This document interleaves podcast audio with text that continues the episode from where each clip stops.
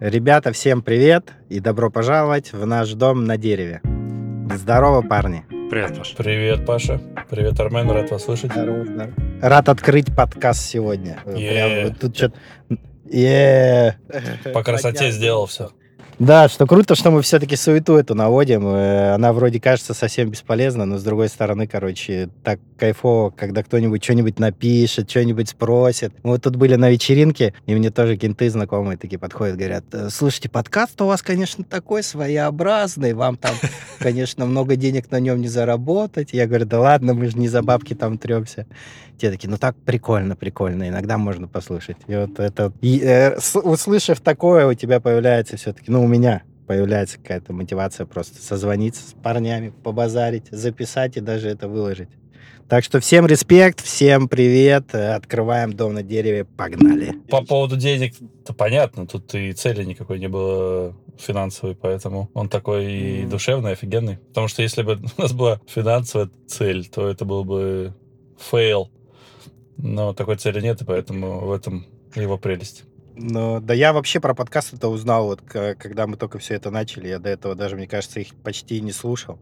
Я только потом начал что-то врубаться, кто там, чего, про что рассказывает. Много разных интересных, оказывается, существует. О, дофига вообще. Ну, на самом деле я лет, ну, хрен знает сколько, десять назад я слушал подкаст, был такой, называется «Берись и делай». Ну, я думаю, слышал. О, я тоже вас слушал, чувак! Я там много выпусков прослушал. Так я тоже дофига, до...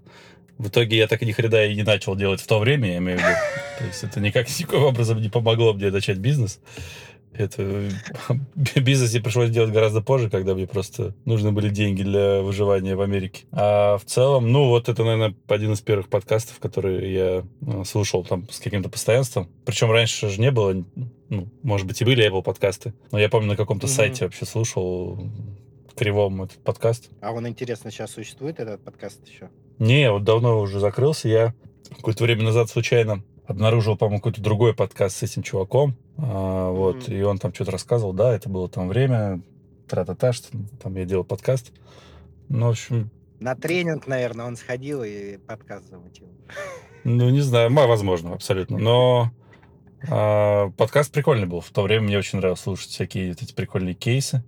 Причем mm-hmm. приходили к нему гости довольно интересные. Там, я помню, был создатель авиасейлса сто лет назад. Он же умер, по-моему, сейчас mm-hmm. уже. Он там рассказывал, как он начинал mm-hmm. вообще. Ну, то есть интересно было послушать очень. Но mm-hmm. как-то... Но, но, но сам я ни хрена так и не делал. Если, мне кажется, вот эти все знания про как сделать бизнес сложить в одну там этот, какую-нибудь копилку, капец, прикинь, какой багаж знаний. Ну да. Ну, не всегда он пригождается. Гла- ну тут главное начать, на самом деле. А там дальше уже... Э, ну ты на своих ошибках там нормально научишься. Единственное, угу. толчка вот этого нет. Особенно, когда ты знаешь, там работаешь где-то, и у тебя есть какой-то там постоянный источник заработка, там вообще сложно себя сломать. То есть ты в этой э, рутине находишься с утра до вечера. Там, да, ты приходишь с работы, тебе ничего не надо. Хочешь поспать, потом с утра опять на работу. Какой там бизнес? Ну, либо надо быть супермотивированным человеком, чтобы это параллельно как-то делать. У меня, допустим, пока нужда острая не возникнет, я там особо шевелиться не начинаю. Поэтому... Да, да, такая же. Интересно, можно бабла там много рубануть как-то быстро? Или... Есть несколько способов. Да, мало законных. не, не все из них, скажем, комфортны и безопасны. Но самый комфортный и безопасный, но ненадежный способ — это, мне кажется, выиграть в лотерею. Ро, Рома тебе может про это все рассказать. Рома во всех лотереях выиграет. Мне кажется, как раз выиграть в лотерею там шансов не особо много. Поэтому тут скорее больше что-то про нелегальные способы заработка. Там можно, наверное, что-то сделать. Ну и там тоже, короче, мне кажется, свои сложности. Там высокие риски. Определенно. О, кстати, я недавно посмотрел прикольную документалку по поводу поставок наркотиков в Россию. эр ти ви ай снял. Угу. О, блин, так интересно. Я прям, кстати, рекомендую. Там, получается, берут, берут интервью бывшего руководителя какого-то там отдела по расследованию вот, преступлений, связанных с наркотиками. И они рассказывали, как э, они... Оказывается, перед, перед, перед чемпионатом мира в Россию приезжало дофига там шишек э, мафий э, из Южной Америки, связанных с кокаином. То есть они прощупывали почву. И были поставки крупной кокаина в Москву под, под чемпионат мира, потому что спрос был огромный. Там ц- цена была снижена очень сильно на офигенный кокаин. Ну, в общем, круто очень все рассказывается, как он поступает mm. в Россию. Там специально для этого фрахтуются суда э, с командами моряков. Там они идут, в общем, через... всякие там маршруты, ну, в общем, реально очень, очень интересно. Но в итоге они там поймали типов, которые а, на пробу привезли, по-моему, килограмм, или семь килограмм, ну, нифиговая такая пробная партия, семь килограмм. Вот, ну, поймали, а, в итоге вычислили, но они в итоге потом сказали, что по статистике ловят всего десять процентов этих поставщиков или партий, ну, то есть девяносто процентов все в итоге все-таки просочилось там в Россию. Короче, очень интересно, я рекомендую. Я думаю, я думаю, из-за того, что он просто маленький, короче, объем небольшой у него, вес э, тоже, в принципе, его тяжело поймать. Это если там какой-нибудь у тебя здоровый карабас едет, его ну, тяжело там... вести. А это мелочь, мне кажется. Ну, там он, он приехал... Одну в кон... партию какую-то ты там замутил, знаешь, и все, наверное, как-нибудь так. Ну, вот эта партия конкретно пробная, там она приехала в контейнере с чем-то, естественно, там, с бананами, mm. условно. Mm-hmm. То есть и по, во всем контейнере найти эти семь килограмм очень тяжело, если только тебя не сдадут заранее. Mm-hmm. А там они, не они, а, прикинь, шел... шло судно небольшое, там было семь тонн или три тонны. Угу. Ну, там просто пиздец какой-то. Нереальная какая-то там просто бильярд. Веселая команда, вычислили по музыке на борту, знаешь, там. Не, там причем чуваки были, их наняли в Мурманске. Я там немножко не понял сути. Как я, как я понял, сам экипаж, он что-то до последнего не знал, что они будут вести. Им потом загрузили это, но их в итоге арестовали всех и посадили на долгие годы. Сейчас где-то в Испании, по-моему, сидят. Но сам mm-hmm. факт того, что семь тонн, это просто в голове не укладывают. Ну, там миллиарды рублей, я не знаю, там сотни миллионов долларов эта партия стоила. Ну, в общем, интересно. Ну, ну, на этом, да. А вот про поводу вот этих криминальных всяких историй, я в свое время, вот все, кто меня знают, как был у меня какой-то период, не знаю, в этот после студенчества, мне кажется, лет пять или в студенчестве еще, я очень любил смотреть «Криминальную Россию». Все серии, мне кажется, пересмотрел. Вообще просто такой детектив.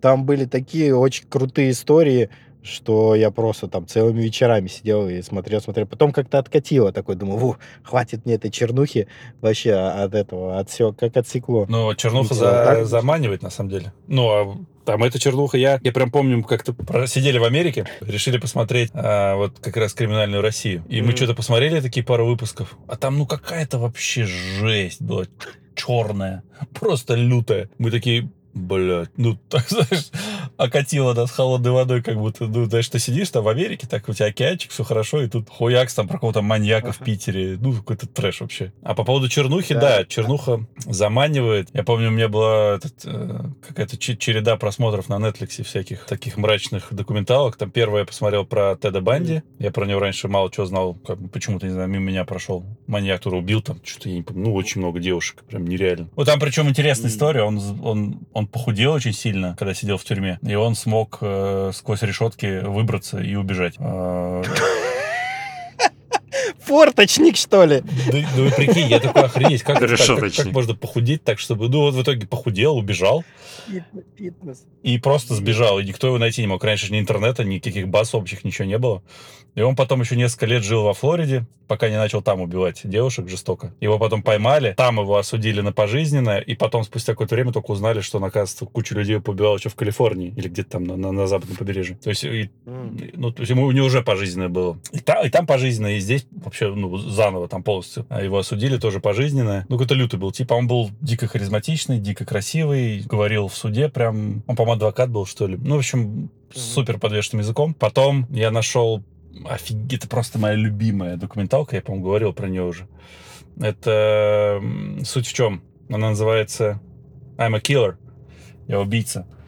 И там берут интервью... Ну, короче, там берут интервью у реальных э, преступников, приговоренных к смертной казни, которые сидят э, в ожидании казни, либо которые приговорены к пожизненному заключению. Рассказывается... Сначала рассказывается история от их лица, что, как они совершили преступление, э, там, что, ну, что, что произошло и так далее. Потом э, версия прокурора-обвинителя. Она супер отличается всегда от версии самого преступника, потому что он, типа, как будто бы случайно оказался там не в то время, не в том месте, там, не знаю, убил троих, там еще что-нибудь, либо ограбил магазин. В итоге прокурор ну, рассказывать, что на самом деле все по-другому было, что это вообще хладнокровный убийца и мудак. Потом версия адвокатов, потом версия родственников жертвы. Вот. И прям ты сидишь такой, вау, знаешь, у тебя такие эмоциональные качели.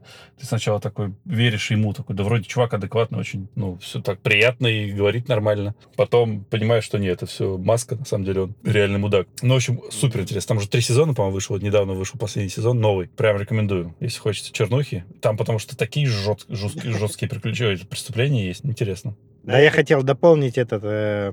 С «Криминальной России» тоже расскажу там про один ролик, на который стоит обратить внимание. Ну, мне очень понравился. Там замута в чем была? Есть этот сусальное золото, которым расписывают тарелки всякие.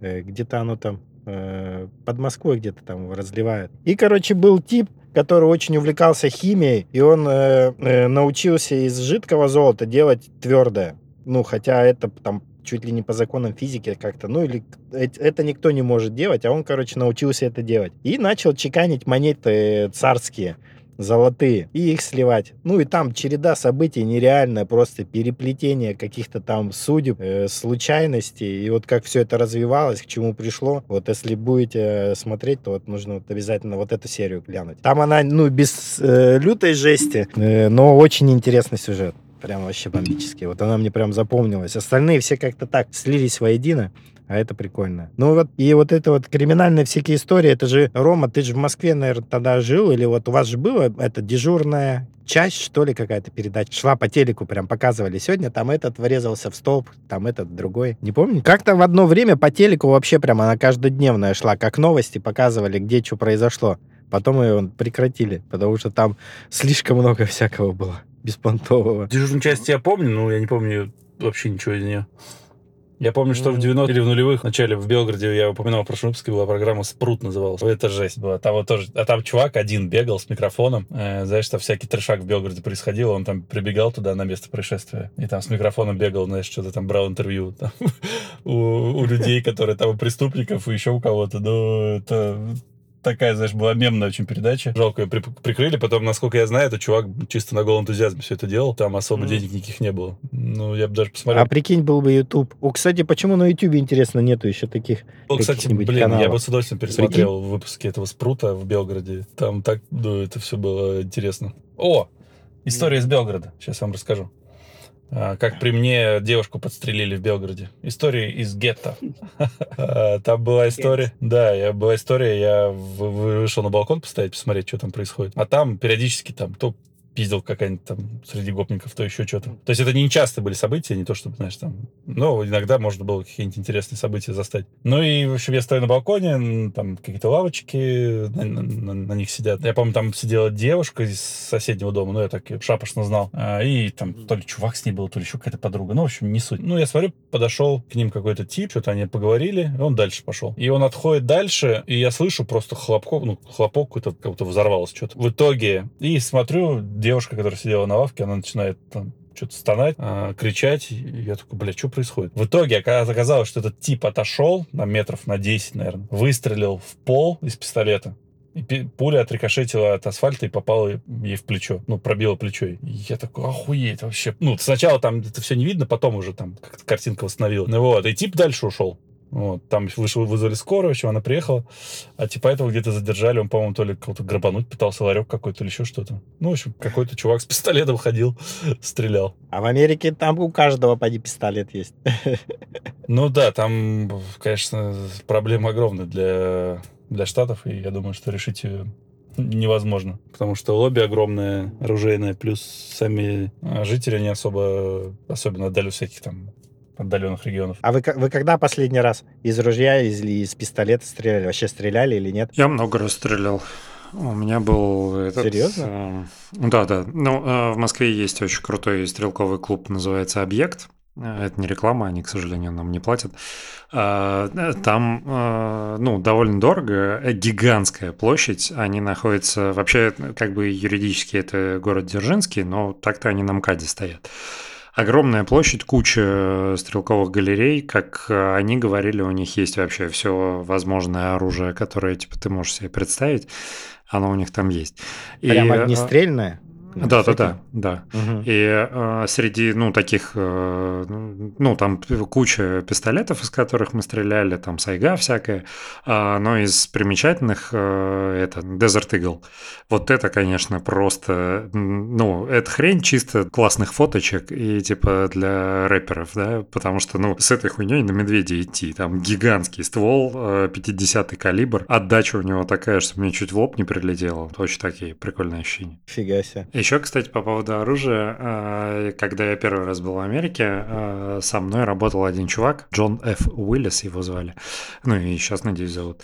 Но он так был сильно постарше нас, и он занимался аэрографией на футболках. То есть там можно было к нему подойти, заказать, и он бы на футболке типа аэрографом что-нибудь нарисовал. И мы вот работали в одном магазине. И мы с ним сдружились, а он бывший военный и служил на флоте. И он такой прям республиканец, как я понимаю, ну, тогда еще никакого Трампа, естественно, не было в политике, но, э, скорее всего, он голосовал за него в последующем. И э, у него была огромная коллекция оружия, он был вообще фанат оружия и такой, типа, за вторую поправку Конституции США активно топил. И однажды у него, э, у него был отдельный земельный участок э, свой, где он просто сделал тир и больше ничего. Меня так поразила эта фишка, э, чисто, знаешь, она очень такая американская, очень, очень прям Америка отдает. Э, он нас собрал, э, с коллегой, там, э, с одной девушкой и одним парнем. Я такой, пригоняйте ко мне на участок. Мы приезжаем, и он такой, вот это мой кусок земли. Ну, как бы у меня первая мысль, типа, и что, ты здесь дом построишь или еще что-то? Шашлык сейчас жарить будем, да? Он такой, типа, нет, просто я купил себе землю, это вот моя земля. Я такой, ну, блин, это немножко странно, но типа окей.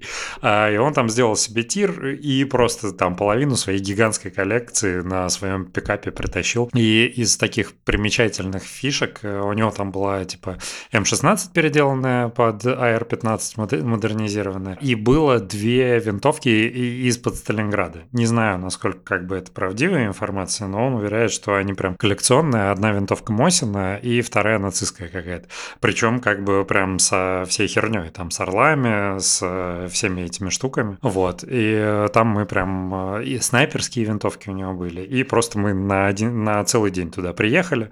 У него там э, холодильник с э, кучей банок рутбира, и вот там я, собственно, впервые попробовал рутбир, с тех пор очень люблю, и мы там полдня просто стреляли по мишеням. По банкам? Интересно. Ну, у него там были прям мишени распечатанные, знаешь, с прицелом. Типа. Угу, нифига себе. А я этот первый раз стрелял из ружья в детстве, вообще мало стрелял, вот, мне кажется, пару или тройку раз. У нас, у дядьки был, было ружье одноствольное такое. И мы поехали куда-то на берег реки стрелять по банкам. Нашли банку, повесили ее там на палку. Я встал, прицелился, мне показали, вот, держи. А мне было лет, наверное, мне и брательнику лет по десять, наверное, было, молодые совсем. И мне показали, вот, типа, держи, и сюда нажимай. Я такой, ну ладно, встал, прицелился. Дядька такой, да, подожди, подожди, давай ты лучше ляжешь, а то, типа, стоя тебя этот, отдача тому отнесет. Я такой, ну ладно, лег, нажимаю, бах, короче, у меня плечо сразу вылетает, рука виснет, знаешь. Я такой лежу, в башке туман, думаю, что происходит вообще? Тот такой, будешь еще стрелять? Я такой, не-не-не, не буду. Потом брательник ложится так же, бах, у него тоже, смотрю, рука повисла. Я такой, вот в чем прикол. И после этого вообще больше почти не стрелял. Я как раз вспомнил, есть еще вариант стрелять по тарелочкам в Москве. Последний раз, вот что-то несколько лет назад мы ездили. Там специально оборудованная территория очень большая. Там есть специальные аппараты, которые там выстреливают тарелками. Все это стоило как не сильно дорого. Особенно если ты там сам покупаешь патроны, то прям вообще фигню. И а, там вот тоже а, нужно очень плотно прижимать а, этот упор ружья к плечу. А, я помню, у меня как раз гостила мама, когда мы последний раз ездили. И я что-то утром просыпаюсь, там выхожу из комнаты без футболки. Мама смотрят, у меня там просто огромный синяк на полгруди, такая, что это? Я говорю, да, вот ездили... Засос! Типа, из... Я говорю, ездили из, из ружья пострелять, а такая, вы что, друг по другу стреляли, типа, что это за херня? Там реально, ну, то есть на, на полтуловища у тебя синяк. Не, у нас в этом, в Абакане, э, пацаны вообще угорали из этой, знаешь, воздушка такая, мелкашка, она этими свинцовыми пульками такими стреляет, маленькими. Mm-hmm. И вот когда была эта эпоха Counter-Strike, они просто залазили в какой-нибудь заброшенный дом и бегали с этими ружьями, и реально с этими пульками стреляли. Я такой думаю, вот вообще дикие. А, ну, тут есть же еще этот страйкбол. Это да, да. Тоже они стреляют этими шариками металлическими, причем там сила, ну, не знаю, как-то сила выстрела, сила удара. Там прилично, и я почти не понимаю прикола. То есть люди там с синяками огромными ходят, и они вот бегают. Ну, так и после пинбола тоже остаются синяки. Так, а там нормально. Еще хуже, ну, чувак, там шмаляли. Металлические шары. Вообще. Они металлические? Мне казалось, они пластик. Не, по-моему, металлические. Есть софт, софтбол, это бибиган, там, метал, там пластиковые шары, а есть металлические. И вот они херачат этими пистолетами, ну, в общем, довольно жесткая тема, но кто-то любит. Я последний раз стрелял, я вспомнил, я стрелял в школе. Мы ездили на полигон из автомата фигачить. Там ложишься такой, тык-тык-тык, что-то пострелял, дальше следующий, и все это. Так, а там холостыми шмаляешь, там же не дают эти. А от них вообще отдачи нету. Нет, там вроде не холостые были. Там надо было стрелять в этот, ну, я помню, в землю, там такую, какая-то насыпь была, вот и фигачишь туда. Насколько помню, были не холостые. А, ничего себе. Армен оказался самый подкованный в этих во всех. Пойдем с тобой в горы на козла.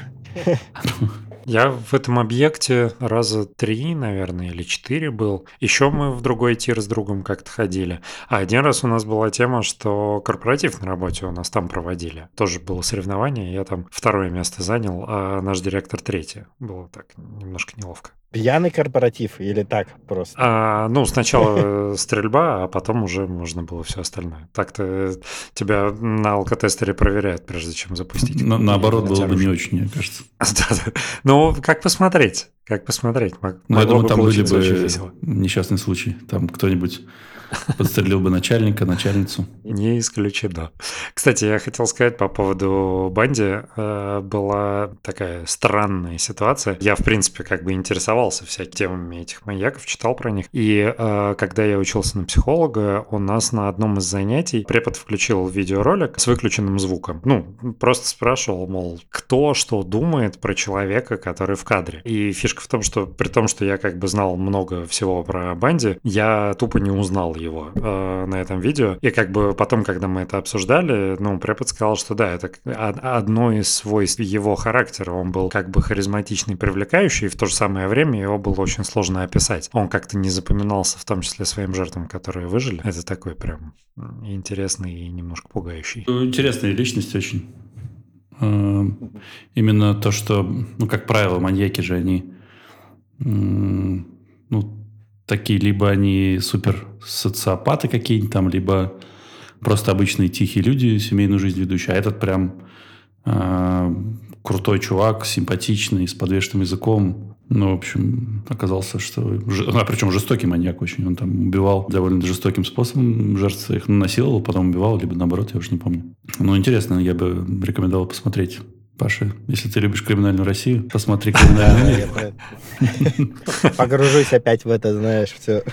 Кстати, продолжая эту тему, с вашего позволения, был лучший вообще, на мой нескромный взгляд, сериал вообще во вселенной. «Майндхантер» назывался, «Охотник за разумом». Мне дико обидно, что его вообще беспричинно приостановили, ну, как приостановили его из-за ковида, но не стали его продолжать, потому что они, по-моему, даже первый сезон не досняли, а по мне это просто один из самых лучших сериалов, которые вообще выходили. Он, конечно, такой типа, тяжеловатый, э, но он, ну, как бы на реальных событиях, он рассказывает про появление профессии профайлера в эф бэ эр американском. Ну, профайлеры — это типа, ну, такие полупсихологи, полукриминологи, которые создают психологический портрет, э, собственно, маньяка, профайл его, по которому маньяка ищут, исходя из этой информации, которую они нарыли. И там на реальных событиях, в смысле, прям реальные конкретные кейсы, кон- конкретные маньяки, как их там ловили и так далее. И, э, ну, снято просто потрясающе, потому что я потом смотрел интервью настоящих маньяков, которых там изображают. Во-первых, актеры подобраны, ну, просто один в один. И, во-вторых, там прям вот эти интервью воссозданы, то есть там интонация, поворот головы, еще что-то. Но это такая потрясающая режиссерская работа, я был очень впечатлен. Но единственное, кстати, с этим сериалом первые пару серий, они, ну, дико нудные. Их вот если выдержать, то дальше это шедевр. Да, как раз я с первого раза не смог. Я посмотрел, по-моему, первую серию, такой что-то, ну, вроде ок, но потом Мадина посмотрела все, там, восхищалась им. И как-то я куда-то ехал, по-моему, и решил все закачать. И в итоге со второй попытки я, конечно, сильно втянулся. Очень крутой сериал, да, согласен.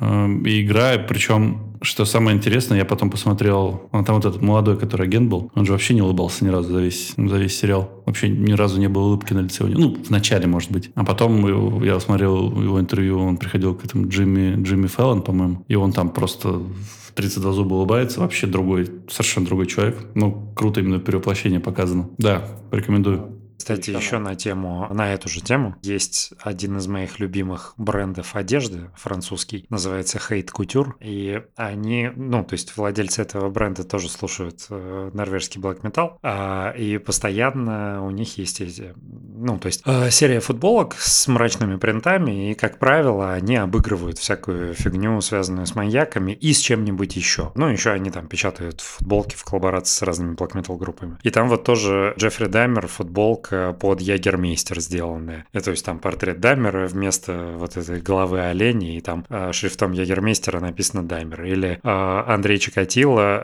э, под логотип э, фильма «Заводной апельсин». И там куча всяких таких штук. Э, ну, такие ребята с отвратительным чувством юмора. Э, и их страницу на Фейсбуке постоянно удаляют, они заводят новую. По поводу Чикатило, кстати, ты за... вспомнил? Блин, у чувака фамилия просто жесть. Прям, ну... Понятно, что у всех осталось. Она жесткая. Да, но у всех ассоциаций Чикатило это серийный маньяк, но просто Чикатило. Как он вообще с такой фамилией в России родился? В общем, фамилия крутая, конечно. Не, а так прикиньте, какая-то профессия вообще интересная. Вот, ну, именно распутывали вот этот детектив. Ну, вот если ее брать, вот как она вообще так, красивые стороны. Но она ушла куда-то чуть в другое, там, в какую-то, знаешь, типа в рутину, мне кажется, или еще что-то. Но так вот, по факту, мне кажется, это увлекательно.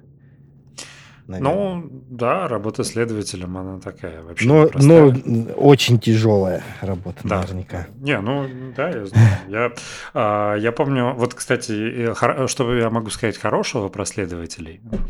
Не так много, если честно. А, я, я проходил практику же. Это, это, боюсь, истории, которые я могу рассказать, они не для подкаста, а то у нас подкаст сильно пом... еще сильнее помрачнеет, чем он сегодня начал. Когда я там проходил практику в прокуратуре, там, то Белгородского района, то города Белгорода, на момент, когда еще Следственный комитет не, не отделили, и, соответственно, следователи были при прокуратуре. Максимально циничные люди с омерзительным чувством юмора там, и так далее. А, вот. Но из хорошего у меня был преподаватель в университете, уголовное право преподавал, а он до этого там лет десять э, работал следователем. И он супер крутой мужик был с э, таким очень э, черноватым чувством юмора, но он прям мега позитивный, добрый, адекватный, э, прям очень приятные впечатления о нем. Э, этот э, Гордеев у него была фамилия. Не знаю, Ром, ты помнишь, преподавал он у тебя или нет, но у меня от него осталась одна из моих, из его любимых фраз, которую я перенял. «Раньше сядешь, раньше выйдешь». Как бы с нами... Профессиональная фраза. Да-да-да. Такой, типа, мотиватор сознаваться в совершении преступления. Типа, блин, ну что ты, раньше сядешь, раньше выйдешь. Но он нам так говорил, что, типа, там, быстрее выходить к доске и отвечать. Подбодрить он вас хотел, наверное. Да, да. Ну, по поводу следователей, я сколько... У меня было три, три практики, по-моему. Да, одна была в транспортной прокуратуре, одна была у, в, ми, в милиции, и одна в прокуратуре в городской. Ну, все были очень интересные товарищи, именно прям реальные следаки. Ничего плохого про них не могу сказать. Адекватные, умные, интересные. Ну, то есть сейчас, к сожалению, в обществе складывается стереотип, ну, не беспочвенно, да, там ментов, силовиков и так далее, что там сплошь негодяи какие-то. Ну, нет, на самом деле не так, конечно же. И... Так, так они же, получается, те же детективы, да, детектив и следователь, по факту же, наверное, одно и то же должно быть. Ну, да. Нет, а ну, у нас считается совсем по-другому.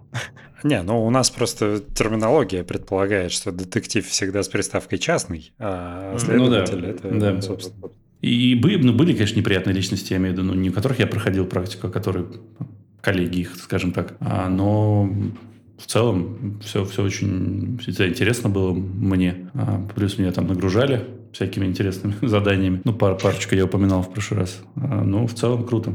Было интересный очень опыт. Ну, именно когда ты вот в реальные ну, детали погружаешься. Да. Не, ну, конечно, слушай, это как бы работа, ну, как минимум, она очень полезная для общества, да, начнем с этого. Не, не, если бы они занимались только плохими вещами или были только из плохих людей, ну, так никогда не бывает, как бы нам не хотелось э, думать иначе. Поэтому, ну, конечно, там очень много достойных людей, которые на самом деле за не самую достойную зарплату ковыряются в самом говне, чтобы, ну, как-то можно было жить чуть поспокойнее. Ну да, нет, согласен абсолютно. Мы пропустили нашу в последнее время ставшую традиционную рубрику «Кто что делал на прошедшей неделе?». Есть у кого какие-то новости? У меня на прошлой неделе было четыре выходных. Как вы помните, я рассказывал, по-моему, что в честь окончания Рамадана нас Марк заболел. В итоге мы просто тупо четыре дня проторчали дома. Причем это было, знаешь, такое очень ленивое абсолютно времяпрепровождение. То есть мы что-то лежали, смотрели. О, кстати, я открыл для себя шоу «Импровизация». Ну, во-первых, я сто лет не смотрел ничего на ТНТ. Ну, потому что, мне кажется, для меня уже такой... Я не знаю почему, но мне как-то казалось, что там одно говно. Не, он развлекательный такой канал, реально там развлечения. Не, он развлекательный, но как-то там как всякая шляпа была. То есть там был Comedy Club когда-то давно популярный, а что там? Ну, в общем, я никогда его не смотрел. А там есть шоу, которое семь, которому семь лет, оказывается, называется «Импровизация». И мне прям зашло очень прикольное шоу. И прикольные актеры, которые импровизируют. А в чем суть? Там суть, там четыре чувака, естественно, бывших КВНщика. Два из Воронежа, один, кстати, из Старого Оскола. И суть шоу, там приходят какие-то гости, и они какие-то там темы задают, на которые они импровизируют. И они реально на ходу придумывают импровизации, шутки, и все это, ну, очень смешно порой. Прям угу. Рекомендую посмотреть несколько выпусков. Недавно пришла, по-моему, Тина Канделаки, возглавила отдел развлекательных программ «Газпрома», что такое. В общем, она взяла и разогнала всех, и их шоу закрыло. И все такие, типа, какого хрена вообще? Ну, все ж круто было. В итоге они сейчас на, на СТС перешли, там начали... продолжать. Ну, в общем, я не, вообще не слышал про них. Они, кажется, известные, супер. Прям, ну, ради интереса можете посмотреть пару выпусков, потому что я... Собственно, мы эту импровизацию посмотрели, там, черт знает сколько выпусков, как раз вот лежа на диване. Это как я этот... Раньше смотрел этот... Э, кто там? Про магов эти и кудесников. Битва экстрасенсов. Как это называется? Битва экстрасенсов? Да, ты что, я, чувак, посмотрел с сезонов восемь. Да ладно? Да, да. Я там всех знал, этих следил. И самый прикол в том, что там же этих рыжего этого Сафронова выгнали. Там что-то коррупция была какая-то вроде замечена. И вместо него поставили Илья Ларионов. А Илья Ларионов — это чувак, с которым мы как-то через знакомых на день рождения встретились, и он там реально фокусы показывал. Офигеть, какой он фокусник. Ну, он такой, типа, ладно, типа, пацаны, вы знаете, что я фокусник, сейчас я вам приколю, покажу фокус. Я такой, сейчас я его точно рассекречу. И все пацаны такие, тоже давай следи за его руками. И мы вот как только мы Мы не следили, ничего не получилось. Он нас всех, короче, там провел вокруг пальца и показал крутой фокус. Мы такие, вот это прикол. И вот сейчас он реально, последний раз я видел, он ведет эту битву, битву экстрасенсов этих. Вот такая тема. Мир тесен. Просто хотел сказать, что еще из примечательного я записался. Вписался в... Ну, это не марафон, но можно так назвать. Ну, марафон можно так назвать по... похудению. А, он идет oh, yeah. четыре месяца. Но это не марафон, где там, знаешь, люди садятся на диету какую-то дебильную там и потом срываются с нее. Это mm-hmm. такое, ну, блин, на самом деле все прекрасно понимают, что единственный способ похудеть – это создать дефицит калорий. То есть это бред про то, что там не ешьте пару продуктов, и у вас все будет хорошо. Нет, это не работает. И вот я в итоге, сейчас вторая неделя идет. Там суть в чем? В начале ты просто первую неделю ты ешь, как обычно, пьешь, как обычно, если бухаешь там. Просто все абсолютно заносишь в программу специально, в приложение. А потом куратор там смотрит, ну и видит, как ты питаешься, что, что ты ешь там, когда, сколько и так далее. И дальше она начинает корректировать тебе там, план питания. Ставит определенные цели по калориям на день. Это только начало. Потом, я так понимаю, будет добавляться физическая активность какая-то. Это индивидуальный он какой-то или там группа тысячи человек у вас? Я не знаю, сколько там человек, но там много их, да. Но у каждого есть свой куратор. Чата общего нет, то есть никто не общается там между собой. Соответственно, я общаюсь только с куратором. И вот она мне там парит мозги там периодически. Вот у тебя здесь неправильно, ты не то занес, там тра-та-та. Ну, и здесь основная суть, я потому что худел уже именно этим же способом, просто ну, считал калории и занимался спортом. Там ну, все просто. Но здесь э, дополнительные стимул, что ну, у тебя есть кто-то, кто тебя постоянно там пушит, да? То есть, который не дает тебе съехать с этого. Ну, пока это вторая неделя только идет, но уже, уже там есть результат по, по весу. Так а спорт вообще нету спорта у вас? Вы только на питании? Ну, это пока только сейчас. Это потому что он идет четыре месяца, сейчас пока только вторая неделя. То есть, пока только планка по калориям у меня. Дальше будет уже будет ставить задание по спорту. То есть, не знаю, или силовые тренировки. Нифига, какой он длинный.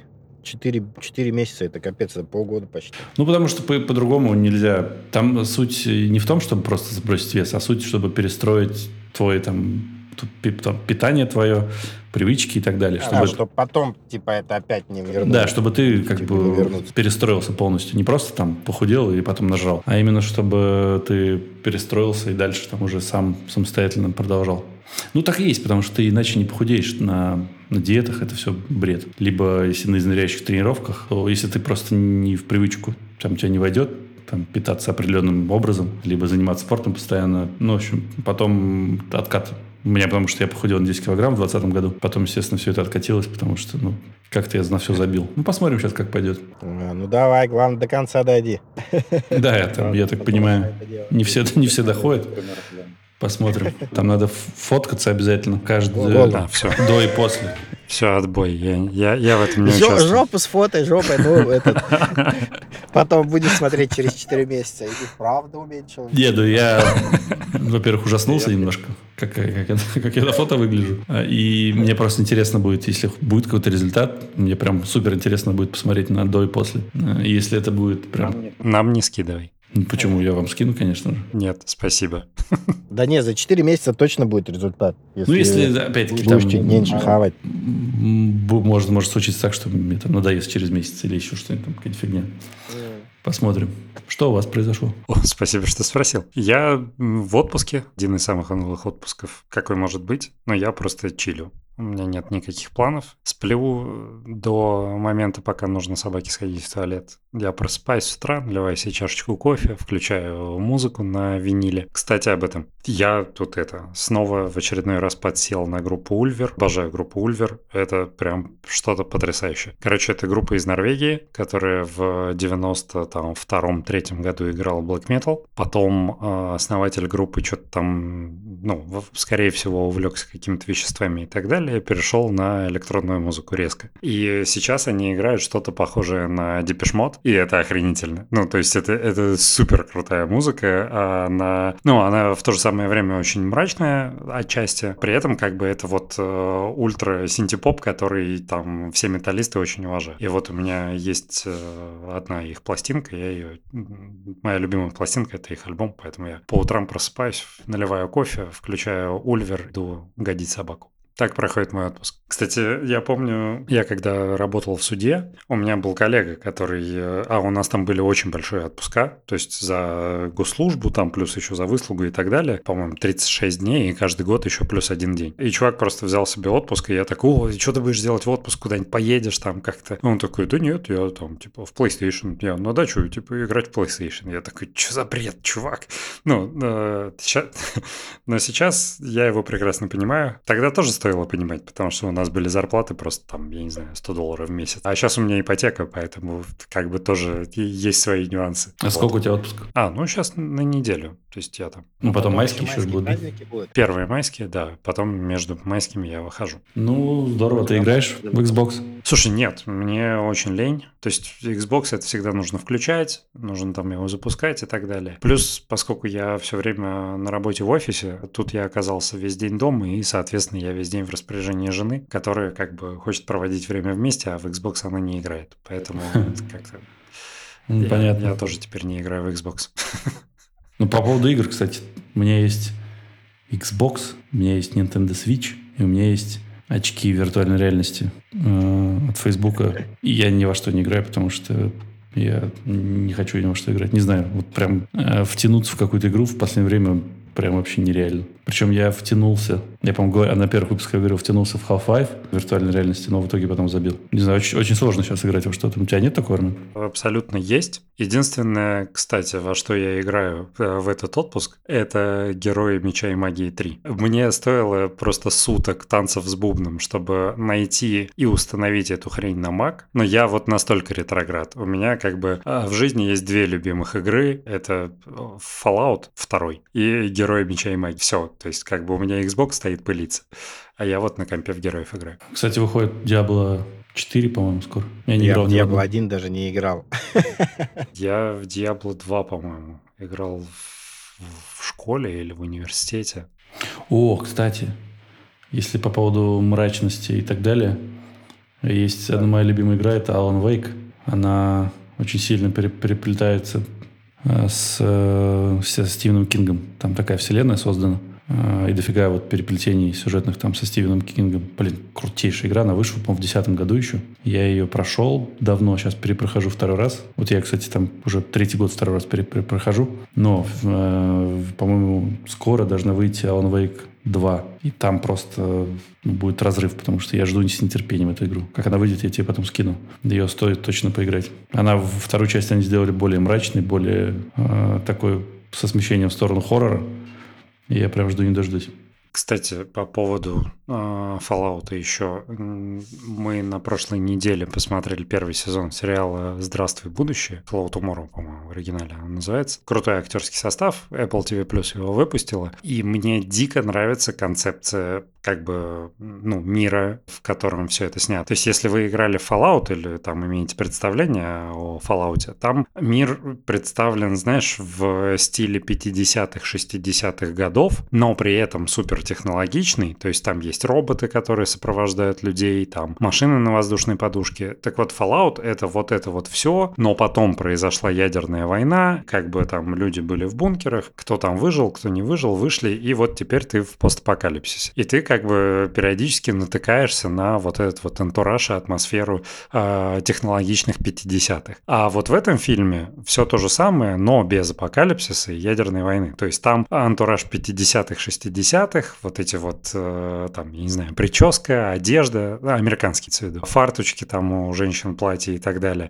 А, но при этом тачки на воздушной подушке, роботы, полеты на Луну, продажи коттеджей на Луне и так далее. Прям очень прикольная концепция. Даже если как бы сам сюжет фильма может быть э, на любителя, но вот именно сама атмосфера очень круто снята, мне прям очень понравилось. Вот, там уже первый сезон полностью вышел, поэтому все желающие могут посмотреть. Там же еще вышел Тед Лассо. Тед Лассо сейчас выходит, да, сегодня снова вышла да, очередная да, серия. Я думаю, дождусь, когда выйдут все серии уже. Вот такой вот ты человек? Да. Не хочу, ну, то есть у меня нет там необходимости, точнее, потребности прям посмотреть его немедленно. Я поэтому хочу дождаться уже и все посмотреть сразу. Паша, у тебя есть какие-то новости за эту неделю? Слушайте, в Питере погода кайф стоит вообще неделю уже. Поэтому я вообще стараюсь целыми днями кататься на тачке, гулять. Вот ездил встреча мустанговодов. Тут а, даже... да ладно, ну-ка расскажи. Да, просто катался что-то по городу и остановился такой на набережной, вышел, стою, кайфую. И останавливается тип на этом, как он, челлен, челленджер или чарджер. Uh-huh. Тоже этот э, мускулкар. Но такой, о, здорово. Я говорю, здорово. Ты такой, что делаешь? Я говорю, да вот катаюсь просто. Ты такой, а ты в группе состоишь? Я говорю, что за группа? Там группа типа мускулкар, эс пэ бэ, что-то типа такого. Добавили меня сразу в, в эту группу. Она какая-то там закрыта, только все, у кого тачки есть. И э, такой, говорит, приезжает, потусуемся. Я такой, о, интересно. Ну, я же только как по фильму могу понять, что они там делают. На тачках. Ну, я вообще не представляю, что они там. И реально в группе постоянно они что-то переписываются, каждый вечер собираются, гоняют на этих тачках, жгут резину. Какая-то движуха. Я такой, блин, нифига, что-то новое, что-то интересное. И вот съездил один раз с ними, постоял. Холодно было, правда, что-то мы там постояли, познакомились. И все, больше пока не было. Надо будет сейчас съездить обязательно, погода, если хорошая будет. Прикольно. Там они вот все колонну какую-нибудь соберут, тачек десять, и едут куда-нибудь катаются. Очень прикольно. тачки все такие кайфовые. В основном челленджеры, чарджеры, комара всякие, знаешь, такие. Ну, что-то новенькое, интересно. Так жизнь обыденная какая-то. Все превратилось все в одно, одно и то же, а тут что-то интересное. Буду, буду рассказывать вам, что будет там. Давай, давай. Я дикий фанат мустангов. Мне кажется, это просто одна из самых красивых машин вообще во вселенной. При этом, как бы, все остальные мускулкары мне не нравятся. Ну, то есть, ну, дольше еще куда не шло, но Камара прям у меня большие претензии к его дизайну. А на Мустанге я один раз ездил в Дубае, мы брали в аренду. Было супер круто и супер неловко. Кабриолетом?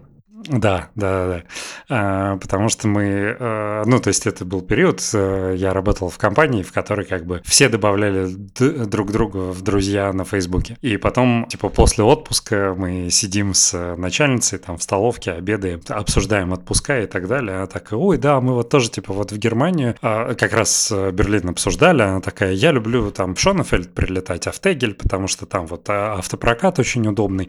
Мы там обычно сразу из аэропорта берем машину. И такая, типа, ну мы обычно эконом-класса машину берем. Я такой очень неловко себя почувствовал в этот момент. Ну нет, тачка своеобразная, реально, американская. Она, конечно, очень простая. Ну, сегодня я был в сервисе, что-то на нее там ставил какую-то штуку. Так себе.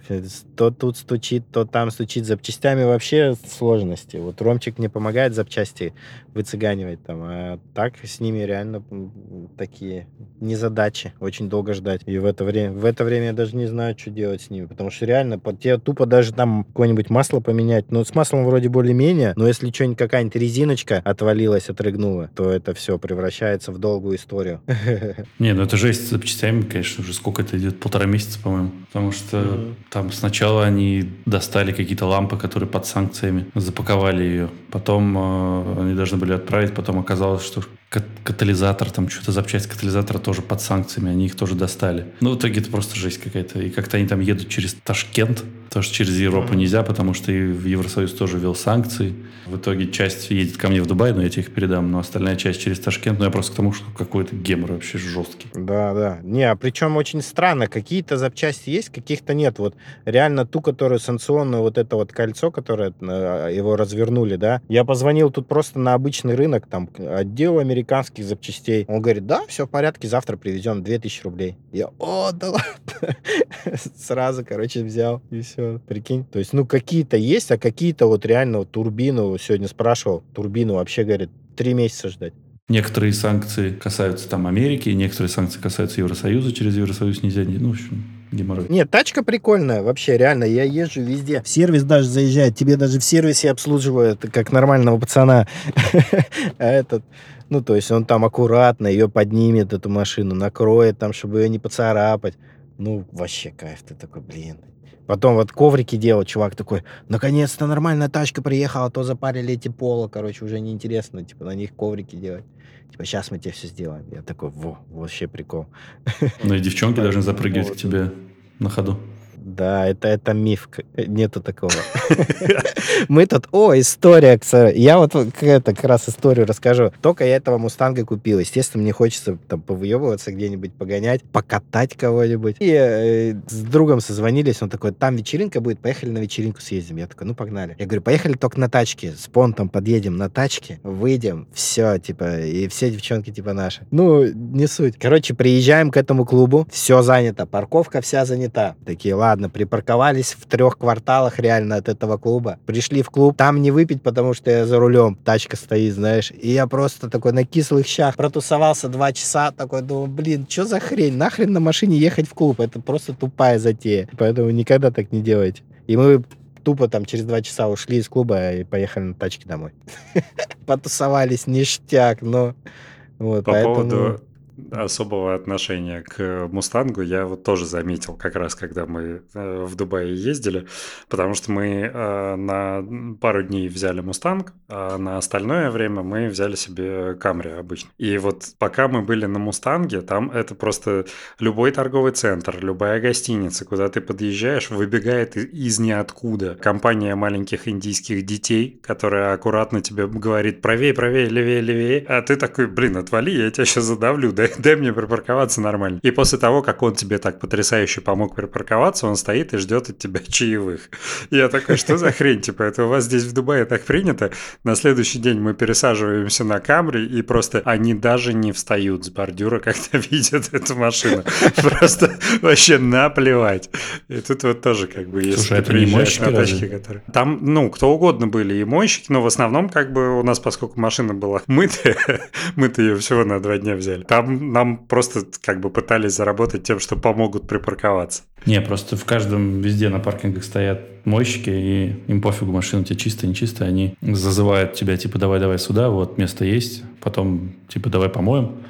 Это здесь распространенная а, тема. Ну, не знаю, в две тысячи семнадцатом, слава богу, никто ее не мыл, но вот как только я припарковывался, они прям стояли, ждали денег. Ну, ну вот простите. Как раз они стоят, ждут, ну, не денег скорее, они ждут, что ты машину тебе помыть. Что им скажешь? Ну, это вот такая тема ну, здесь. Короче, я не знаю, но в две тысячи семнадцатом было не так. Тачка заметная, базара нет. Ну, я особенно сейчас, в Питере, понятно. Просто говорю, где-нибудь припаркуешься, идешь, возвращаешься к тачке, там фотается кто-нибудь стоит с тачкой. Ты такой, э-э-э. Так неловко. И рэперы клипы снимают там. Лучше бы клип снимали. Телки там трутся об лобовое стекло сиськами.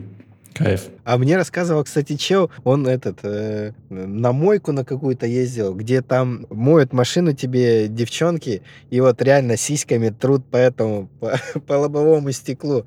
Стоил что-то там три тысячи, что ли, рублей. Я такой, в чем прикол? Ну как, прикольно же, типа, ну как в этот токийский дрифт или где там у них там это было. Паша, съезди. И вот реально заезжаешь в гараж какой-то. Так съезди, там Паша, обязательно такие. Съезди, сними еще видос. Ага. Так, ну, не знаю, мне кажется, ради экспириенса прикольно было. Не знаю, я тоже зажал три косаря на эту херню. Вот вы жлобы.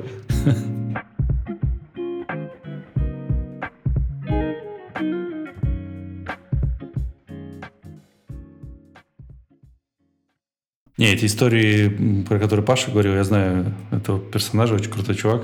С ним много историй похожих. Самая моя любимая история, когда он, он, он разбил сколько этих копеек или сколько шестерок там это на даче. Просто какое-то там машин. Нереальное количество. Я помню историю, что он разбил очередную тачку у себя на даче и решил ну, взять... Ну, тачка в говно. И он решил взять, достать какие-то полезные вещи из машины и домой пойти. Там ключи какие-то были, и шлем мотоциклетный у него был в багажнике. В итоге он пошел, ну, надел на голову шлем и пошел домой. И он в итоге, ну, бухущий был, не дошел, по-моему, один участок до дома и лег, прямо на земле уснул. И проснулась соседка и подумала, что у нее труп лежит на участке. Вызвала ментов. Скорую. В итоге он проснулся от того, что кто-то колотит по шлему, он открывает глаза, у него шлем на голове. В итоге поднимают это забрало, оказывается, что просто бухой спал. Мы с ним тоже, мы как-то тусили на даче, и у него была очередная машина, и мы ну, изрядно выпили и поехали кататься, естественно. Вот. И я помню, что мы едем такие, а, заебись, что музыка орет там.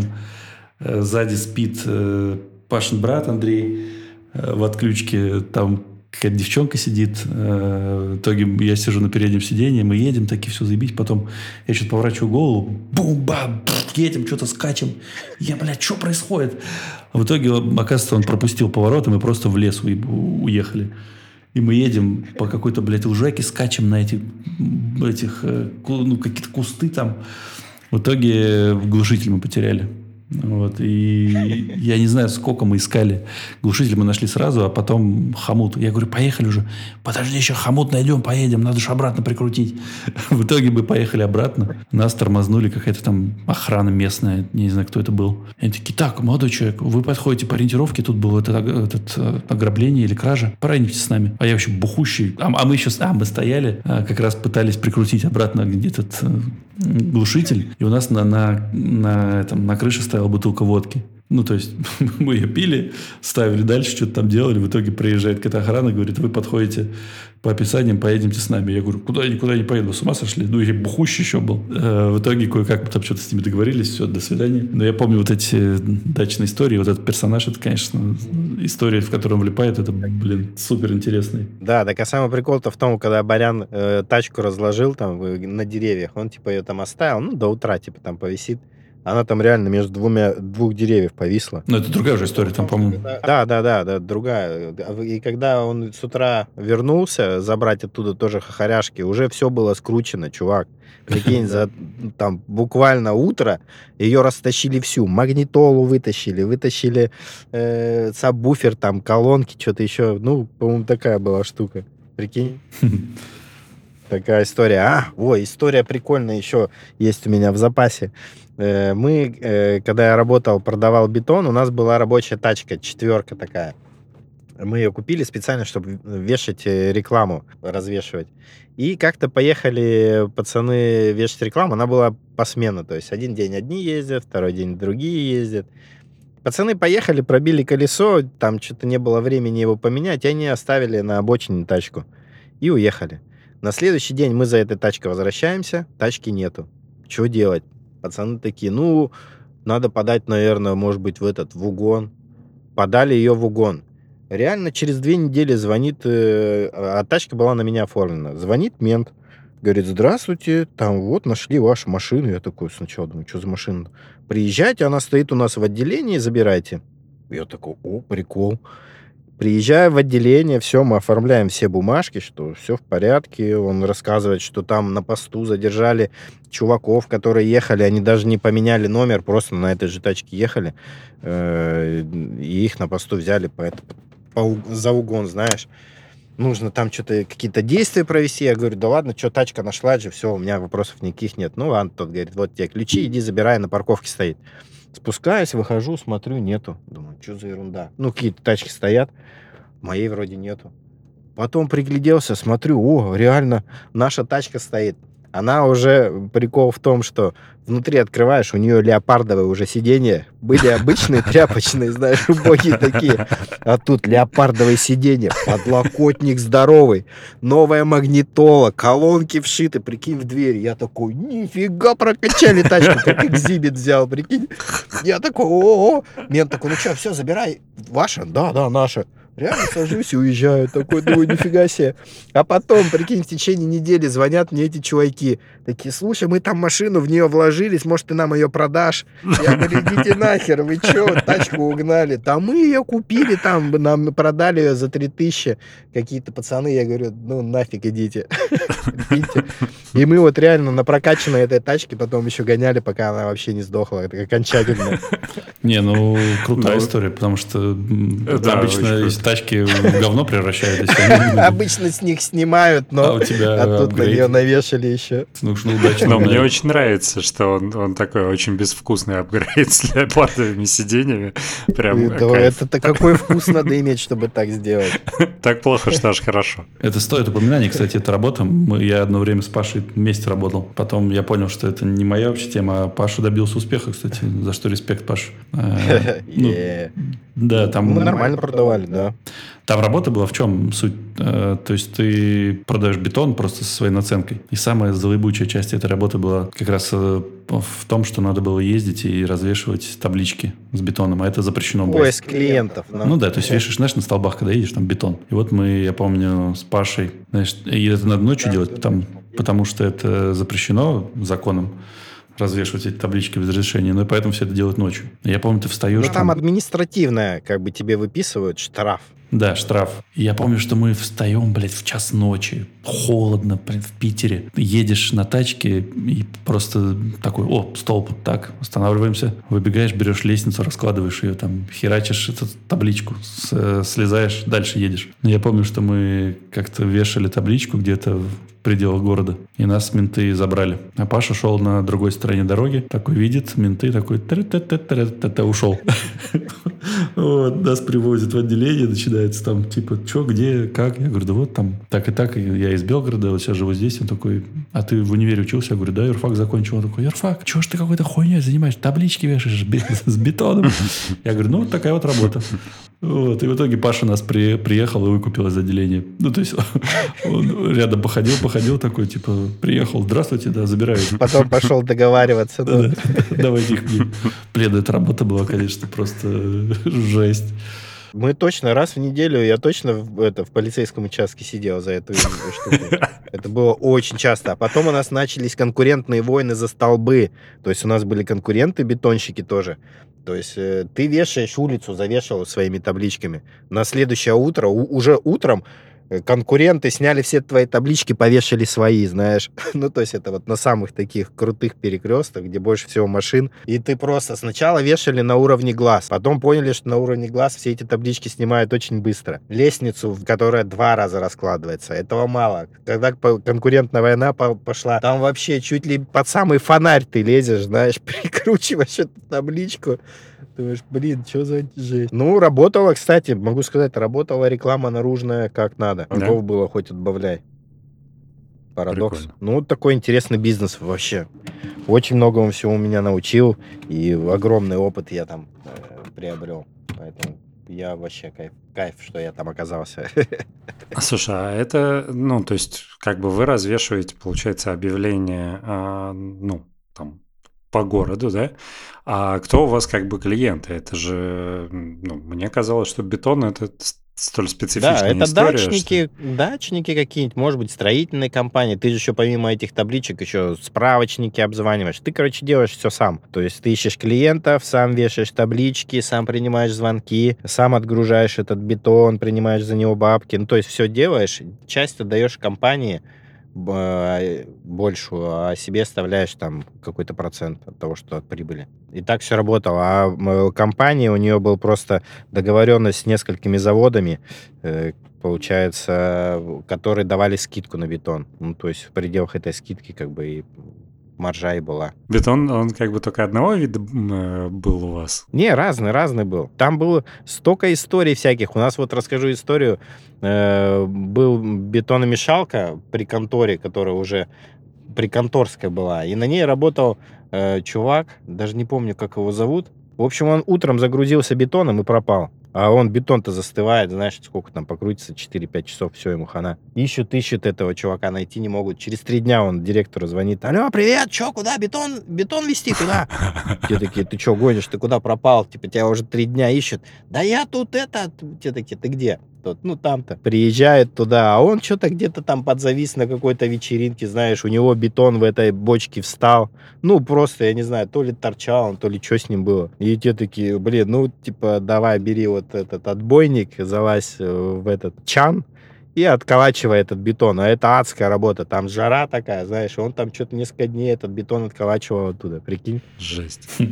Нет, там прикольные истории с этим бетоном связаны. Потом один чувак, я знаю, набрал денег, кинул всех, свалил куда-то там. Потом кто-то в итоге спустя годы сел в тюрьму тоже за махинации какие-то там. Ну, в общем, такой интересный бизнес. Ну, не, историй очень много было. Мы как-то приехали заливать какой-то забор. Это был Невский пятачок вот за городом, под Питером. И э, работяги там что-то копают, что-то доделывают еще, бетономешалка приехала, все вроде нормально. А работяги такие, что-то кричат, я такой, о, что происходит? Подхожу, они такие, о, смотри, что нашли, и достают реально две гранаты и лимонка. Прикинь, я такой, о, где? Да вот мы тут откопали, а там военные действия большие шли, там много людей полегло. И вот они говорят, типа, вот мы это нашли, каску еще нашли, там пистолет какой-то сгнивший. И такие, что делать с этими гранатами? Я говорю, да я-то откуда знаю, не знаю, что делать. Положи куда-нибудь, этот, прикопай, вызови службу. Тот, ну ладно, положил. И миксер, бетономешалка как раз приезжает, такая, ездит туда-сюда. Все такие, тормози, ты где ездишь? Водила вылазит, знаешь, те такие, вот, иди копни ямку. Тот, а что в ямке? Ну копни, копни. Тот копает, такой, вы охренели, это ж гранаты, типа, вы что мне не сказали? Такие, ну да. И вот, ну, таких вот, всяких-всяких разных. Куча там было залетов, куча всяких, ну, всего. Целая жизнь. Какие юмористы, а если бы его пиздануло там на весь район? Да, да, да это даже это, что-то мало э, думаешь, когда молодой. Я помню, когда Паша купил первую тачку, это была Honda Civic, и мы гоняли по городу. И один раз мы взяли по этих... ну, подвести попутчиков. И я помню, мы едем. Ну, все нормально. В итоге тачка глохнет, по-моему, на светофоре или что-то такое. Паша такой, ща, подождите, минуточку. Уходит, что-то копается там под капотом. Я сижу, мне неловко. И такие, ну что, мы поедем, что ли? Я такой, да-да, сейчас, там все нормально. В итоге Паша такой, сорян, дальше не едем. Они такие, окей, просто высадили их из машины, ездили. Они с чемоданами, с какими-то, я помню, были. Да-да-да. Это было очень смешно. Не повезло. А там тачка была такая, у нее в это в двери дырка была. Я ее как-то не заметил. Мы ее когда первый раз еще выбирали, пришли, пиво, что-то я помню, с полторашкой пива мы такие стоим, тачку смотрим, нам в кайф. Как-то весело это все было. И купил я его у женщины, которая на форум для мам мне посоветовали. Вот там тачка какая-то продается, съезди, посмотри. Я поехал, бабки были, давай, забираю. И все. И потом она вообще зимой не заводилась. Эта Honda была удивительная машина. Зимой а, вообще, помню, да, чтобы да, ее да, завести, да, да. ее нужно или толкать, свечи греть там на, на зажигалке, на костре на каком-то. Ну, короче, полный ад. Я помню, да, мы ее толкали по дворе еще. От, отдавала, она уже такая вся разваливалась, лишь бы ее просто куда-нибудь забрали. Я сейчас вспомнил, у меня в Белгороде была бэ эм вэ тройка девяносто седьмого года, и у нее в какой-то Мажор. момент... И у нее в какой-то момент перестал работать бортовой компьютер, и, соответственно, не включалась печка. А если ты едешь зимой, и у тебя не работает печка, то у тебя от твоего дыхания и от холода начинает потеть лобовое стекло. И чтобы этого не случалось, нужно ездить с открытыми окнами. И я так приехал как бы к другу в гости в поселок Северный. Это прям вплотную рядом с Белгородом, но считается другой этот э, населенный пункт. И что-то я у него тусуюсь, и такой, все, мне пора ехать домой. И его отец такой, слушай, а я типа в Москву еду, может, ты меня подбросишь до вокзала? Я такой, конечно, дядь Володь, какие вопросы?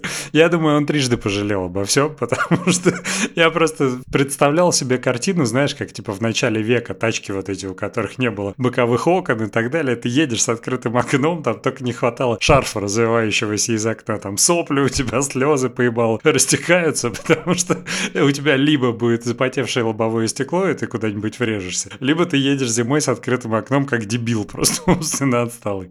Это был ужасный экспириенс. Ну, я думаю, что дядя Володя сильно пожалел, что попросил меня об этом. Блин, ну зимой, да, я представляю, я как-то осенью ехал в тачке, где не было, в принципе, бокового этого окна. Я замерз просто пиздец. А зимой я же сложно представить. Я в, чет- в, чет- в четверке в этой рабочей тогда в Псков поехал. С Питера в Псков ехать там четыре-пять часов. И прикол в ней, что одна нога горячо, капец, потому что печка дует прямо в ногу. А вторая нога мерзнет просто очень сильно. И когда там левая у тебя замерзает, ты пытаешься левой на педаль газа давить, а получается очень плохо. Ну, или там тормоз передавил, и ты такой бум-бум-бум качает тебя. Ну, это вообще тачки.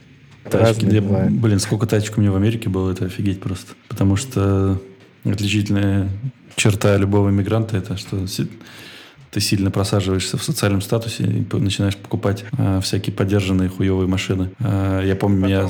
Да, это просто жесть была. То есть у меня до этого было две машины, и они были две новые. И я никогда там, кроме замены масла раз в год, ничего не знал. А там я изучил все, что можно. Просто я стал мастером реально замены и вообще, в принципе, устройстве машины я стал разбираться гораздо лучше. Но самая моя любимая история, сейчас вам быстро расскажу. Ну, вы знаете ее? Ну, напомню. Я как-то купил на аукционе машину, попросил друга, там аукционов кучу в Америке, попросил друга купить, там была Mazda Tribute, это типа Ford, не Explorer, а Escape, по-моему.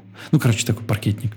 И там была что-то ставка тысяча шестьсот баксов. И я другу говорю, слушай, а он там зареган был, в общем, я говорю, можешь купить ее, пожалуйста? А в итоге он покупает, там делает ставку тысяча семьсот, ее никто не перебивает, а я ее типа выигрываю. И я такой, вообще заебись, тачка огонь, все будет кайфово. Еду, черт знает куда, там попросил товарища подбросить, наверное, это стоянку, где они, эти тачки продаются. Ну, за счет куда их забирать надо, сажусь. Она вообще не едет, просто, ну, я жму на педали, она бух, ревет, она ревет просто, но нихуя не едет, блядь, двадцать километров в час. Я такой, блядь, вот дерьмо. А в итоге, ну, мне говорят, ну, походу, коробки жопа. Я такой, ну, понятно. В итоге поехал там к русским чувакам, они мне сделали. Оказалось, что забит был этот катализатор. А, нормально. В общем, в итоге они мне там поставили новый, и она стала просто летать. Ну, там три литра был движок, вэ шесть, в общем. А жрала бензин просто как я не знаю что. А в итоге я решил продать, купить что-нибудь другое. В общем, приезжают два...